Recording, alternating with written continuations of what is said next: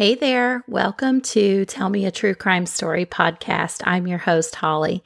I'm so appreciative of you for being here. I know that there are many awesome true crime podcasts out there, but you are here listening to me, and I love that. Thank you for taking me along with you and allowing me to be a small part of your day. I hope that you and your family are happy, healthy, and together forever. Big hugs to all of you.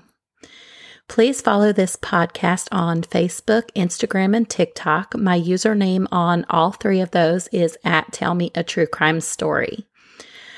I received a new review on Apple this past week from Myrma19, and it says, Enjoying your podcast. Thank you so much, Myrma, for taking the time out to review the podcast. Big, big hugs to you. I'm trying to get to 50 reviews on Apple by Halloween, so that means I only need eight more. If you haven't done so yet, just go to my show page and scroll down till you see ratings and reviews and select a star rating. Then below that, click on write a review.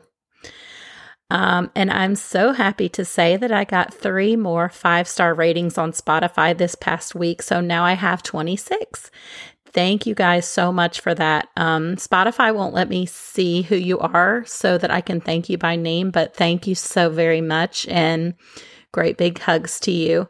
Um, my goal is to get to 30 ratings on Spotify by Halloween. And by the time this comes out, that only gives us one more day. So um, I know you guys can help me do it though. Now, let me tell you a true crime story. Like the last several episodes, the case we're going to cover today happened on Halloween. Let's go back in time together to 1989. In 1989, a gallon of gas was about a dollar per gallon, a dozen eggs was just 79 cents, a loaf of bread was 66 cents, and the minimum wage was $3.35. 1989 was also the year that Ted Bundy, age 42, was executed in the electric chair in Florida State Prison in Raiford, Florida.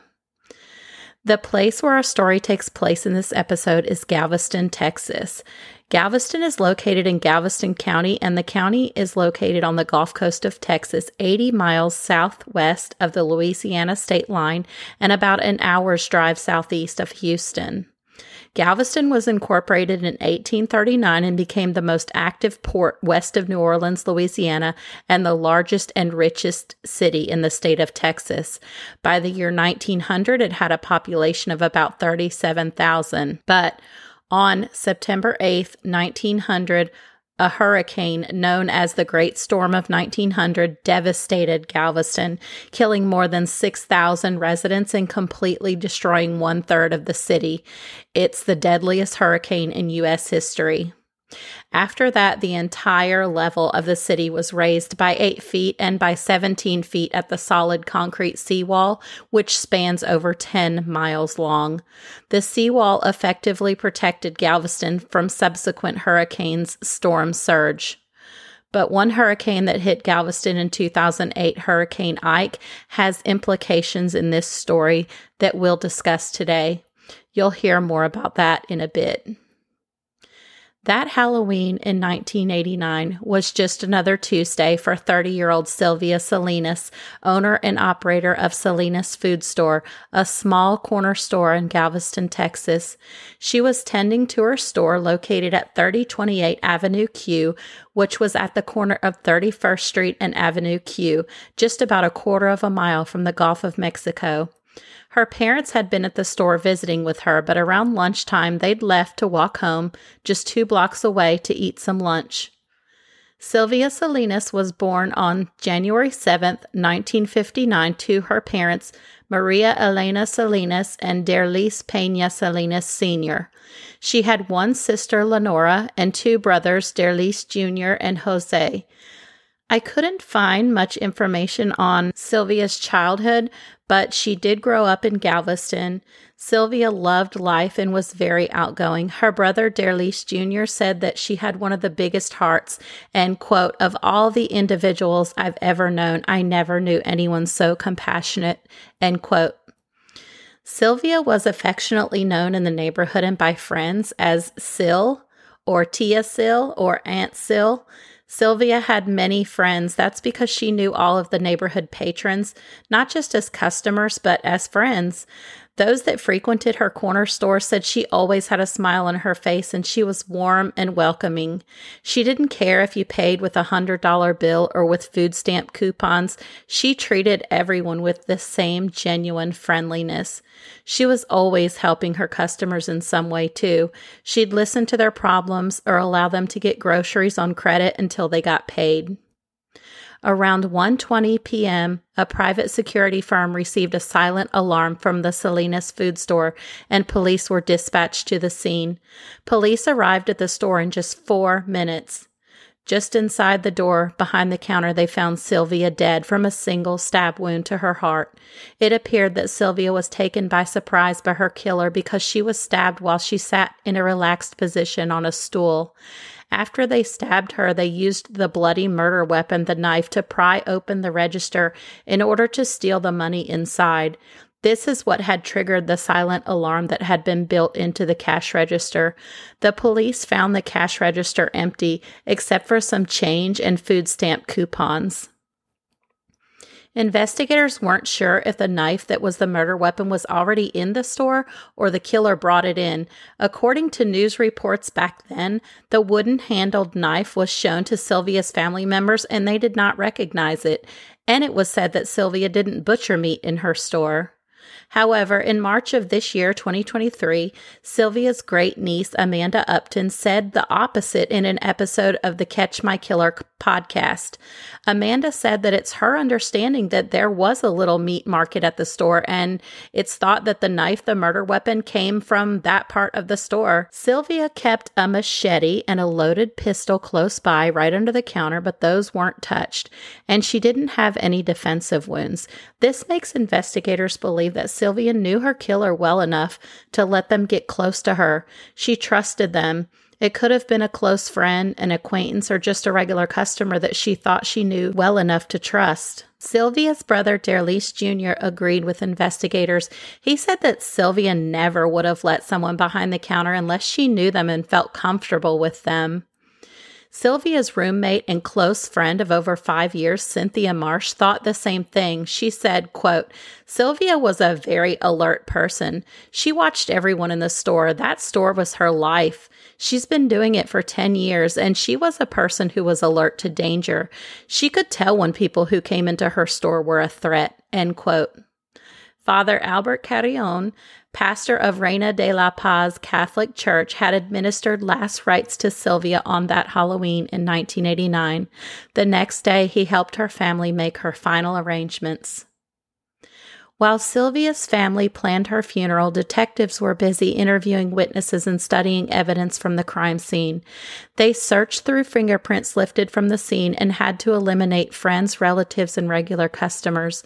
They interviewed about 20 men, and all of them were eliminated as being Sylvia's killer. During the initial investigation, authorities were trying to locate two different men that were seen near the store around the time of Sylvia's murder. One of the men was a black man dressed in dark clothing. He was talking on the payphone right outside the store about 10 minutes before Sylvia was murdered. Police believe that he may have seen her killer. The other man they wanted to locate and talk to was a white man with sandy blonde hair. He was seen running down the alley by the store shortly after the murder. I couldn't find anything that said that these men were ever identified or that authorities were ever able to talk to them. Detectives recorded the crime scene on videotape just hours after Sylvia's murder. The eerily silent video shows a crowd of about 10 to 12 people gathered outside the store. Police caution tape is strung up in front of the building, tied off to a newspaper stand that's next to a payphone. Above the phone booth, painted on the wall in black, all capital letters, it says Salinas Food Store. Then the camera moves inside the store and shows shoe prints in blood on the floor and Sylvia Sylvia Salinas dead on the floor. Next to the cash register, there's a bloody knife with a wooden handle. There's blood on the drawer of the cash register. Incredibly, that VHS videotape survived along with the knife that was used as the murder weapon when nearly all of the other evidence in this cold case and many other cold cases was destroyed during Hurricane Ike in 2008. In recent years, Christine Taylor, a great niece of Sylvia, contacted ABC 13 Houston reporter Courtney Fisher, who covers cold cases in Texas. Thankfully, Courtney Fisher did cover Sylvia's murder in her Unsolved series, and that helped to reinvigorate the case. And the old video footage from the murder scene was actually released to the public. Then Galveston Police Department Detective Michelle Sullenberger told Courtney Fisher of ABC News 13 that there were fingerprints preserved from the crime scene that were going to be resubmitted to the crime lab. Sylvia's brother, Derlis Salinas Jr., went back to the Salinas food store for the first time in 28 years when he went there to talk to ABC 13 Houston reporter Courtney Fisher. He said he'd never been back there because it was just too painful. In 1989, Derlis Jr. said he regretted selling the small grocery store to his sister. If he hadn't sold it to her, she wouldn't have been working there alone and wouldn't have been killed. The Salinas family had operated the store for the 18 years prior to Sylvia's murder since around 1971. Derlis Jr. had been the original owner but had turned it over to his parents, Derlis Salinas Sr. and Maria Elena Salinas. Sylvia purchased the store in 1988, a year before she was killed. The lease was due to expire in 1990, just one year from when Sylvia was murdered. She planned to sell the store and move to Hawaii to be near her brother Derlis Jr., who was living and working in Honolulu, Hawaii at the time. 400 people attended a funeral mass for Sylvia that was held on Friday, November 3rd at Mission Reina de la Paz Catholic Church. The mass was delivered in both English and Spanish. Detectives said at the time that Sylvia's killer may have even attended her funeral. Sylvia was laid to rest at Lakeview Cemetery. Her brother, Derlis Jr., was quoted in the Galveston Daily News as having said at her funeral, quote, We pray for Sylvia's soul. My parents also ask for forgiveness for the person responsible. They pray for his soul. My family is doing much better now because we know Sylvia is with the Lord now. We are able to cope through the Lord. There's no other way. End quote. Pamela Castile, a journalist for the Galveston Daily News, wrote a short piece about Sylvia that was published in the paper on November 18, 1989.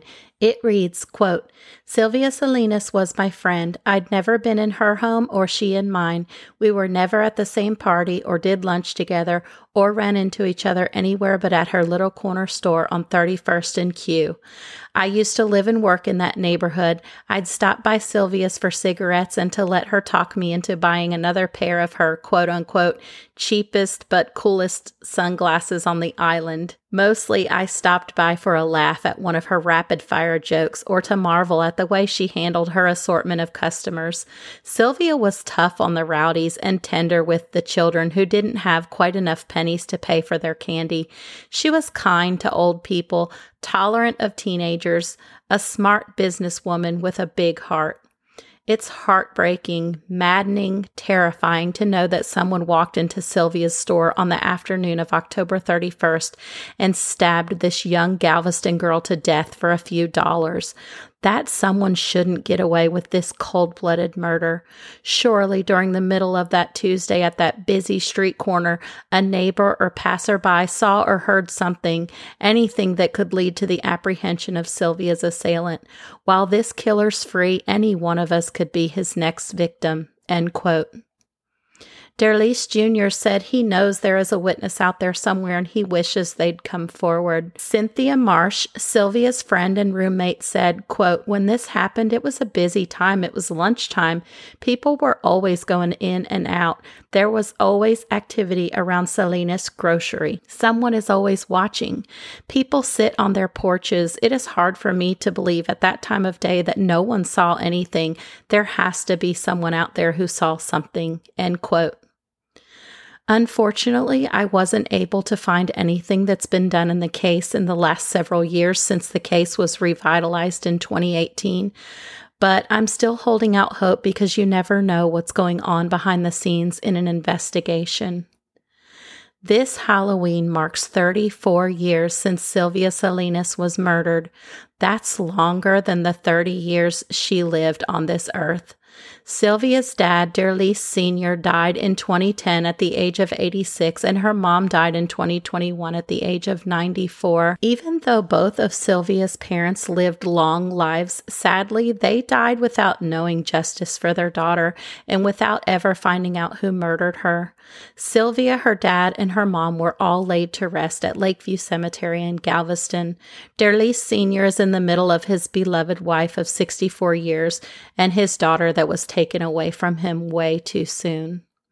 If you know anything about what happened that day in broad daylight around 1:20 p.m. on Halloween in 1989, please call Galveston Police at 409-765-3702 or Galveston Crime Stoppers at 409 763 8477.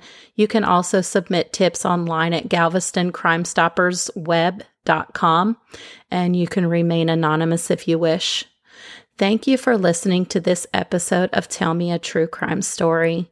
Please follow the podcast on social media at Tell Me a True Crime Story on Facebook, Instagram, and TikTok.